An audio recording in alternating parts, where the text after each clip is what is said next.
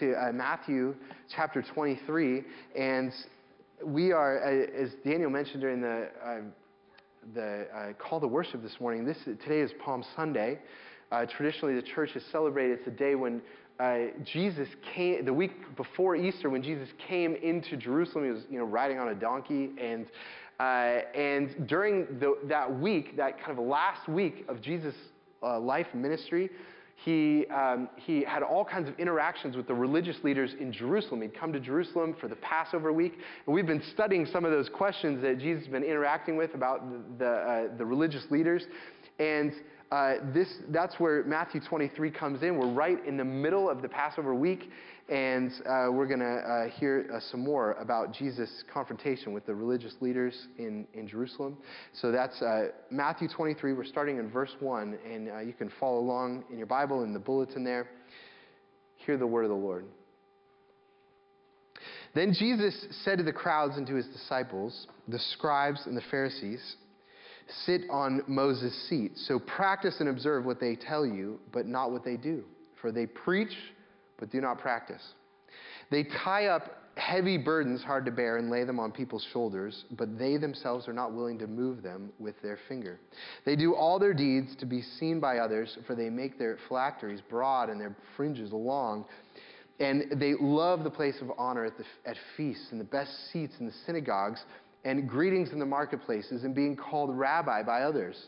But you are not to be called rabbi, for you have one teacher and you are all brothers. And call no man your father on earth, for you have one Father who is in heaven. Neither be called instructors, for you have one instructor, the Christ. The greatest among you shall be your servant. Whoever exalts himself will be humbled, and whoever humbles himself will be exalted. Let's pray together. Our Lord, we thank you for the honesty of your word your word that cuts us in order to heal us. So we pray that you would uh, give us open hearts to the things that you would say to us so that this community, our church, would uh, glorify you, honor you by the love and care that we have for one another. And so we pray that you would be our guide and our, our instructor we confess that we need to hear from you, our Lord. So send your Spirit to enlighten our minds to understand this text. We pray in Jesus' name. Amen. So we are entering into Matthew uh, chapter 23 uh, this week, in which is a chilling prophetic indictment by Jesus on the religious leadership in Jerusalem and which is really actually an important topic. You know, m- many people, if you ask them, you know, what they think about Christianity, uh, one of many people, their main objection to religions and Christianity is that they would say that church, churches are a place where people are manipulated, people are controlled, people are stripped of their life and their identity by self-seeking, authoritarian pastors and priests and religious leaders. And uh, there is a deep suspicion about religious institutions in our culture. And what's really fascinating is you come to a passage like this in Matthew 23 and you find out that Jesus shares some of that suspicion, that questioning of religious institution. And I'll just tell you, it's very humbling. It's almost frightening how much power churches, pastors, priests, have in people's lives. And uh, actually, some of you have probably seen the movie that's just come out, Spotlight. Shannon and I watched it a couple weeks ago. It's won all kinds of awards. A, the story of um, the sex abuse scandal in the Catholic Church in Boston that was uncovered by the Boston Globe. And, you know, one of the uh, uh, most uh, disturbing parts of that film, you know, is they have interviews with victims and one of the, the things that they say over and over is that, you know, when a priest shows you attention, how can you question God? You know, someone's being abused by a priest. How can I question God? The religious leaders play the role of God in people's lives. Is very powerful. And you know, I'll just be candid with you that what you're doing right now is an almost dangerously vulnerable act. You're going to sit here for a half hour and open your heart, expecting that the words that I'm going to speak to you are the words of God, that God is addressing you right now. And um, if any of you feel suspicious or guarded about what we're doing right here, the, right, the pastor, priest guy is going to expound the word of God to the sheep, there's some justification for being guarded. And what this passage forces us to admit as a church is that many people have opened themselves in that way to churches, to pastors, have exposed themselves to some of the most damaging and oppressive abuse in the world. And the thing that makes it so bad is that it is all done under the veneer of honoring God. And so this raises a big question for you. Why are you doing it? Why, why make yourself that vulnerable? Why open your heart in, uh, in uh, you know, such a, a tender way, such a vulnerable way? And the answer to that is because of Jesus in this passage. You know, if any of you have been in a, you know, maybe an abusive church, you've tried to talk to a pastor about that, you know, one of the things about pastors, they know the Bible better than everyone. And they're better at talking about the Bible than everyone. It's very hard to argue with them about the Bible because they have all the answers. And so it is um, such an encouragement that Jesus comes in this passage and gives a voice to the people, for, for the people who have no voice. He speaks for them and he challenges the authorities for them and names the thing that everyone kind of senses, but they can't find a Bible verse to, to, you know, to, to criticize it with. And so the reason we open our hearts is because we trust Jesus who is in this passage. But, you know, of course, that answers the question of why you should open your heart to Jesus, but why open your heart to, to me or to Daniel or to the elders or deacons in our church? Well, I won't deny that to open your heart to anyone is a risk, but it is a risk you have to take in your life. If your heart is sealed up safe where no one can hurt you, you will only be alone, and you will never know the thrill of having your Maker speak to the center of your soul and flood your heart with His life and His light and His love. You have to open your heart to someone. And so in this case, we as a church are going to let this text bring light to the reality of spiritual abuse. And we're going to speak openly and honestly about it. And because that's the beginning of trust, is being candid, being forthright. And we're going to say that is real spiritual abuse is real in the church, that Jesus condemns it vehemently, and that we want to resist it however we can here. And I think that that kind of honesty as a church, I hope, is the beginning of trust. So this morning we're going to study Jesus' words on spiritual oppression or spiritual abuse by religious leaders. And actually, we're going to have another week on this. This is Matthew 23 is quite a quite a chapter, and so we're going to look at it after Easter some more as well. But in particular, we're going to answer these two questions for you. First, what does spiritual abuse look like? What are the marks of this kind of dysfunction in a church community? And then, second, when is it time then to leave a church? Because you're called to be, you know, be trusting of your leadership. You're called to be committed to your churches. And so it's a big question, is it, is it appropriate? Is it ever appropriate for someone to leave a church because of, of this kind of abuse happening? And so we're going to answer those two questions this morning. So first, what does spiritual abuse look like? And I want to highlight, Jesus points out three kind of markers, signs of kind of dysfunction in a church community. Okay? And the first one is this is the laying on of burdens. That's how he puts it. The laying on of burdens. You see that there in verse 4. He's talking about the scribes and the Pharisees, some of the religious leaders in Jerusalem. And it says, they tie up heavy burdens, hard to bear, and lay them on people's shoulders, but they themselves are not willing to move them with their finger. This is a very powerful uh, description of kind of a religious culture, uh, of you know, spiritual kind of oppression and what it feels like. It feels like the laying on of burdens. There's a certain heaviness to it. And so it's kind of the spirit. Whenever you go to church, you come with burdens and you leave with more burdens. Instead of having your burdens relieved, you know, that's what the pastor is supposed to do is they're supposed to carry burdens with people and relieve them of the burdens. Actually, more burdens are being put on top. And so that's one of the things to guard against. And you say, well, what is the burden that's being put upon them? Well, you know, it's important to know, first of all, that there are places in the Bible where it says that the hand of the Lord, the Lord Himself, can be heavy on people. Um, if you know Psalm 32, Psalm 32 is about a psalm about uh, someone who has a deep sin in their life that they're hiding and they've not confessed it, and they've not faced it, they've not dealt with it. And in Psalm 32, it says, For day and night your hand was heavy upon me. And so there's a sense where there is something that where God Himself can, can put a weight on us, that there's a, a specific sin that needs to be addressed and brought into the light. But that is not a general sense of heaviness that's constant all the time, the general mood or culture of a church. And um, this is the conviction, the specific conviction of the Holy Spirit that God uh, names a sin that's in our lives or in our hearts. And what's happening in this community is there's just a general mood of a burden.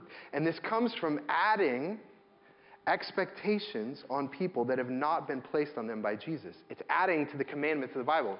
So the Bible gives us certain things that God expects from us, and then there are the traditions of man that can be added to God's word that become, create a whole sense of all the, these burdens and these things that I have to do to please God. And, and, and, um, and these commands also are not sufficiently surrounded by God's grace and mercy.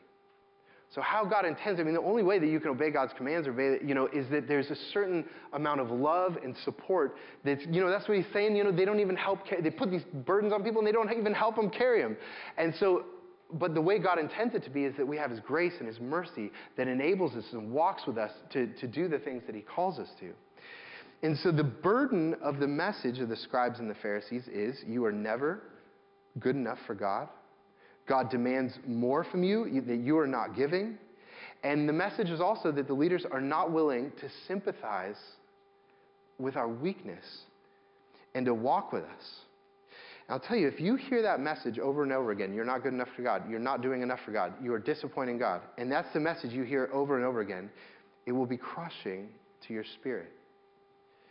And, um, you know, you think about how damaging that is from an earthly father you know, some of you maybe you've had earthly fathers like that. You know, this all you heard was I was never pleasing him. I never was enough, and it was never good enough, and he was always laying more demands on me. And you carry the weight of those expectations your whole life. Now you imagine that you think that that's the message you're hearing from your heavenly Father, your Creator, is all these burdens. I mean, it's going to have a huge effect on your whole life. And what Jesus says, what, one of the things that Jesus insists upon is that his leaders, the religious leaders in the church, should be taking burdens off of people. That's one of the main things he came to do. You know, earlier in, uh, in Matthew chapter 11, maybe some of, this might be for some of you your favorite verse in the whole Bible. This is how Jesus describes his ministry. Come to me, all who labor and are heavy laden, and I will give you rest. Take my yoke upon you and learn from you, for I'm gentle and lowly in heart, and you will find rest for your souls, for my yoke is easy and my burden is light. Jesus removes burdens for people. And you know, one of the ways that he says he does that is about his whole manner of how he interacts with people. He's gentle and lowly of heart. That manner is one of the ma- most important things in a church's life. Is that, that spirit of gentleness, is a culture. Now, I should say, does this mean that a church or a leader can never confront someone or correct them about something in their life, challenge them about something in their life, or even that a church could ever warn someone that, you know, if you don't turn to God, it's going to have eternal consequences. Hell is a real thing. You know, um, does that mean that you can never give any kind of warning like that in a church? And of course, the answer is no. You know, if you love people, you speak the truth to them. You know, if you have a child who's going down a path of destruction, you're going to say something. You're going to get involved in their life. And as a church, of course, we have to speak the truth and we have to be honest with one another. And so there's a question, you know, how do we do this? How do we speak the truth in love, be straight with one another, but also not lay excessive burdens on one another? Well, you know, one thing I love about our denomination, we're a Presbyterian church. And if, if you don't know, the word Presbyterian comes from the Greek word presbyteron, which means elder. And Presbyterian is really about how our church is governed. It's about church leadership. And uh, if you turn to page three in your bulletin, actually, I put a quote from our book of church order. I think this is my first time quoting the book of church order in a sermon it's, it's, quite an inspiring book. Um, but actually, this is a really powerful. The very beginning of the book of church order, there are some preliminary principles about how a church is governed, and this is an incredibly important statement. Look at what it says. All church power whether exercised by the body in general or by representation, that's by the leaders, is only ministerial and declarative, since the Holy Scriptures are the only rule of faith and practice. No church, uh, judi- judicatory, I think is how you say that, sorry. Uh, no church judicatory uh, may make laws to bind the conscience. This is a very interesting statement. It says there's only certain powers that the church has. And uh, the, the church cannot make up laws, cannot add laws to God's, God's word. The only things, that, the powers that the church has are ministerial, which means the church can serve people, it can help carry burdens with them, take burdens away from them, and declarative. The church can only tell you what the Bible says. Those are the only powers. And what can often happen in the church is pastors can think it is my responsibility to control the lives of the people in my congregation and make sure that they live godly lives. We don't have that power. I can't control your life. I can't make you do anything. My only power is to serve you and to declare to you what the Bible says. And when we go beyond that, that's uh, when uh, um, that we are getting into something, an abusive relationship with a church. And so we must stay near the Bible. We have to constantly ask ourselves the question, you know, whenever we put a demand on a church and say, this is something that God expects from me, is that something in the Bible that God expected? And if it's not, we have to be vigilant to not go beyond what is written in God's Word. Okay? Now, one of the reasons for insisting on that, we only teach the Bible, we don't go beyond the Bible, is because God's Word actually has the power to penetrate our hearts to transform us internally. And the traditions of man only change us externally. You know, they put on this kind of religious form on the outside. And so this, this leads to a, a second sign of kind of mark of a culture of spiritual abuse in a church is not only the excessive laying on of burdens of people, but also the keeping up of appearances. The constant keeping up of appearances. And you see this here in verse 5, where Jesus says, they do all their deeds to be seen by others.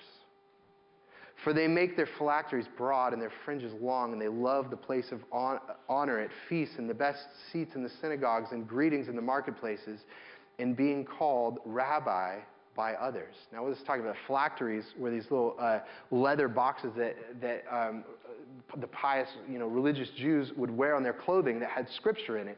And then and the fringes would be these straps that were strapping these boxes onto them. And so these things that are all about, oh, you love the Bible, you're really into the Bible, you wear it on your clothes and things like that, becomes this show that you're showing everyone kind of how religious you are. And Jesus is describing this great display of religiosity. And what he's saying is that the worst spiritual oppressors put on this great show of religiousness. And actually, the word there, you know, to be seen by other. So it's the Greek word where we get the word theater from. You know, it's a play. We got a costume. You've got lines that you say. It's this pretending to be someone that I'm not. And um, of course, this is one of the primary patterns of abusers the keeping things secret, the hiding of sin, and the keeping up of appearances. That's what abusers are doing. That's, this happens in families, uh, where the outside is a show of the perfect happy family, and the inside there's this darkness of abuse that is happening that no one knows about. And they find ways to keep the truth hidden in secret through guilt and through threats. And this is exactly the kind of manipul- manipulation that Jesus is describing in the church. The church is a family, and he says that can happen in the church. This kind of ha- hiding with externals the reality of what's happening. And later in the chapter, this is how Jesus says it powerfully. Later in Matthew 23, he says, Woe to you, scribes and Pharisees, hypocrites, for you are like whitewashed tombs, which outwardly appear beautiful, but within are full of dead people's bones and all uncleanness. so you also outwardly appear righteous to others, but within you are full of hypocrisy and lawlessness. So, you have some question how do you get to that point where your whole life is about God? You wear scriptures on your clothes, and you're talking about God all the time, and yet your whole life is totally self serving and is a profound mistreatment of others. How does someone get to that point? And I think there is a deep narcissism that can happen in church leaders. This sense of self importance, right? You see this verse 6, how it says they love the place of honor at feasts and the best seats in the synagogues, right? This is literally that they love the first place at the feast and the first seats in the synagogues. They're saying, I'm first, I'm better than everyone else. And so this sense of entitlement is what en- enables them to blindly mistreat others. And so a leader can think, I deserve for people to do what I tell them. I deserve honor because don't they know how much I've done for them as their pastor? How much I sacrifice? And they owe me. I, and um, I, am their pastor, I'm their teacher, I'm their leader, I'm their elder. And this is really uh, the third mark of a culture of spiritual abuse is not only an excessive laying on of burdens, and a keeping up of appearances, of externals, but the third thing is an authoritarian style of leadership. And, um, you know, as I mentioned before, Jesus says that one of the priorities for him is actually the manner in which leaders lead in the church and religious leaders. You know, he said they're, they're lowly and gentle of heart. And most of you probably know what that means. You know, you, you you, you've been in a church and uh, where you could have a leader who has very sound theology. They're very articulate in communicating the truths of the Bible but they do not have a manner of love about them. Their manner. It's hard, it's hard to really pinpoint what that is. And Jesus addresses that here in this passage where he says in verse 8, But you are not to be called rabbi, for you have one teacher, and you are all brothers. And call no man your father on earth, for you have one Father who is in heaven. Neither be called instructors, for you have one instructor, the Christ. The greatest among you shall be your servant. Whoever exalts himself will be humbled, and whoever humbles himself will be exalted. And let me just read you one other, you know, in Mark 10, Jesus says something very similar about leadership in the church. And this is what he says You know that those who are considered rulers of the Gentiles, this is what leadership is like in the Gentiles, the unbelieving world, is they lord it over people. They lord it over them. And their great ones exercise authority over them. They use their position to have an authoritarian kind of leadership to demand the people under them uh, obey them and do what, they, do what they want. But whoever would be great among you must be your servant, and whoever would be first among you must be a slave of all. For the Son of Man came not to be served, but to serve and give his life as a ransom for many. So what that tells us as a church is I think, you know, I think it's appropriate for a congregation to, you know, sh- show honor and submission to their elders and leaders and say, you know, we trust you, we follow you, we you know, the Bible says submit to your elders. But how the leaders should view the congregation is not, oh, you know, I'm your master, I'm, I'm your uh, teacher, I'm, I'm the one that you need, I'm your father. But we should view ourselves as your brother. You know, you're our brothers and sisters. And actually, we're not above you, we are below you. We are your servants. Jesus has put us below you as your servants.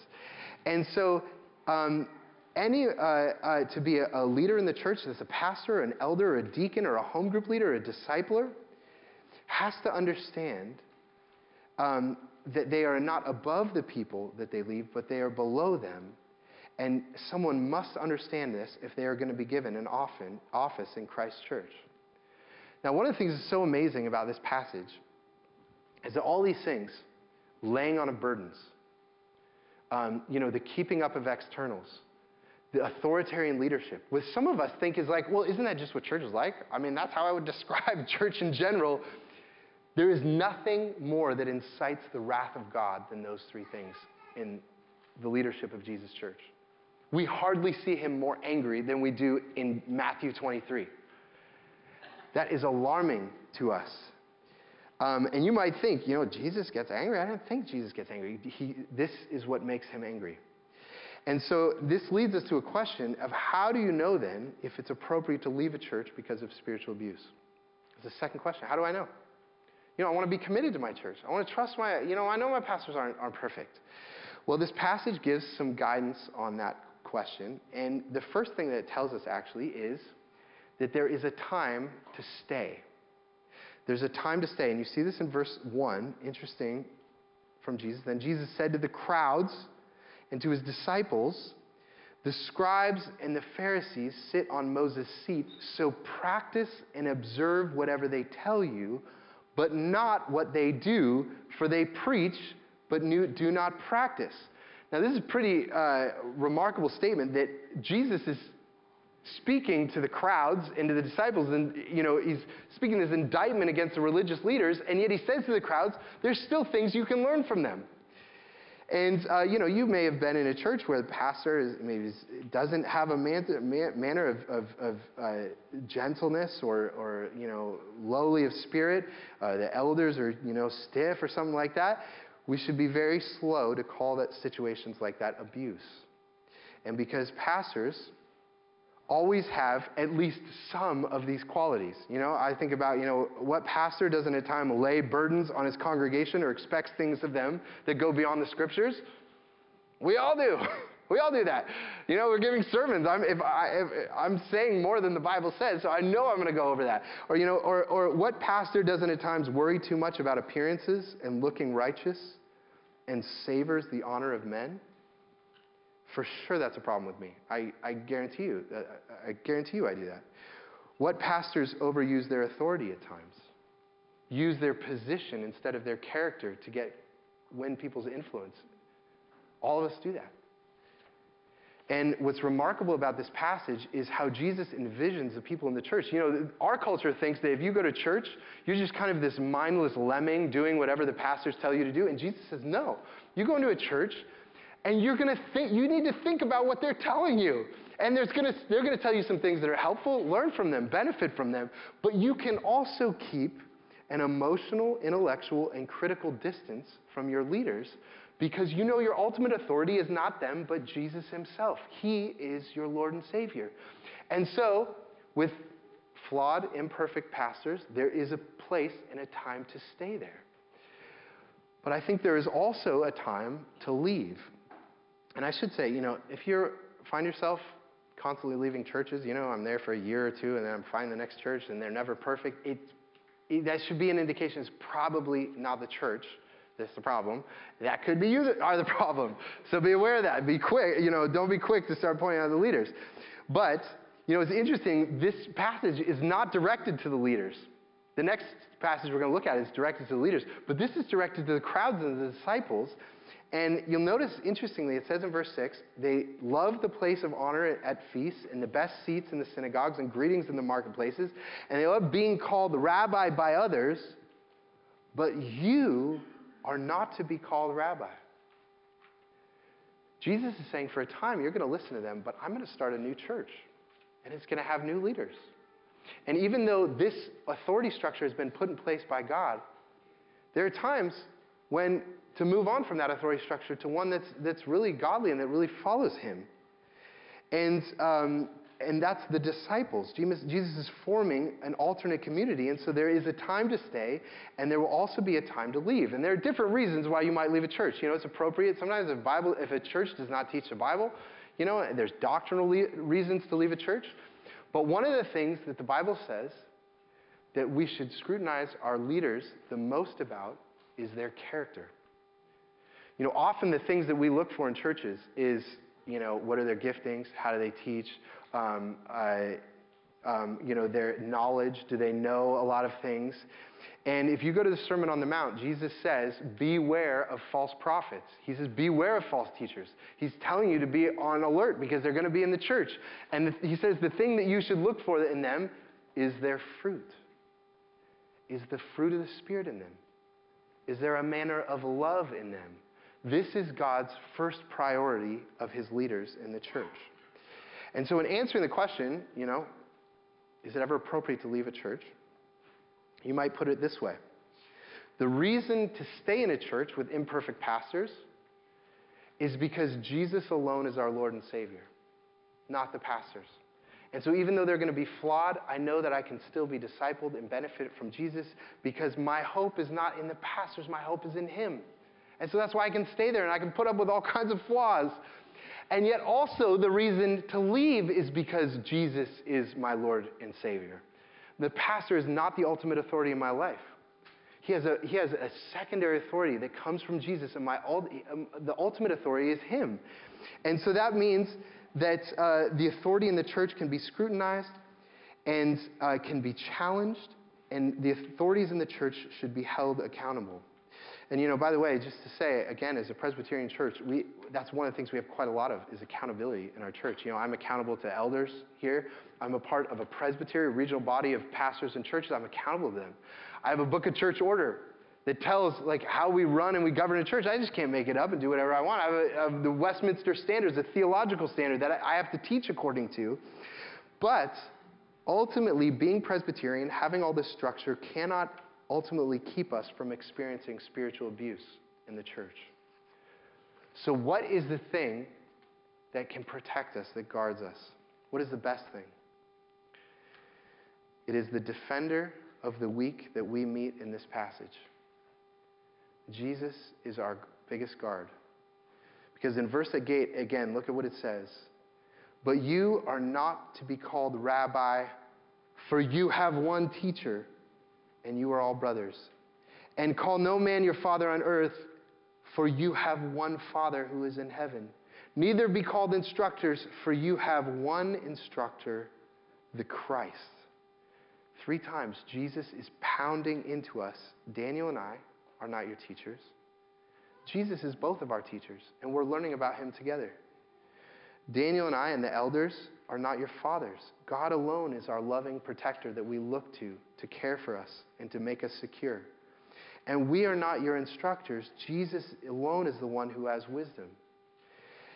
And so, the more that the authority of Christ is honored in our church, the more this will not be a place of abuse, but a place of healing.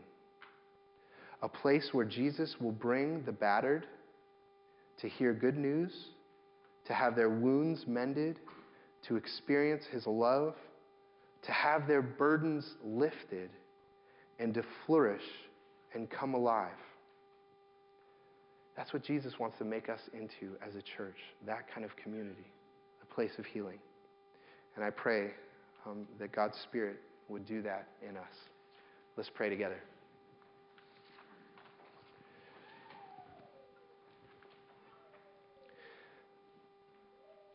Our Lord, we thank you that you speak the truth. Uh, you expose what wants to remain hidden in the darkness, bring it to light, um, that you might care for the weak. We also thank you for this vision of leaders, your vision of being gentle and lowly of heart. I pray that you would fill this church with these kinds of leaders. We long for them. And we pray that you would do that by helping us to fix our eyes on Jesus. And uh, so, Lord, um, we also pray that as many come here who have been wounded and experience all kinds of abuse in their life, would this be a place where their burdens are lifted? They are encouraged, they are welcomed, and I could uh, open their hearts, trusting again because of your grace. In Christ's name, amen.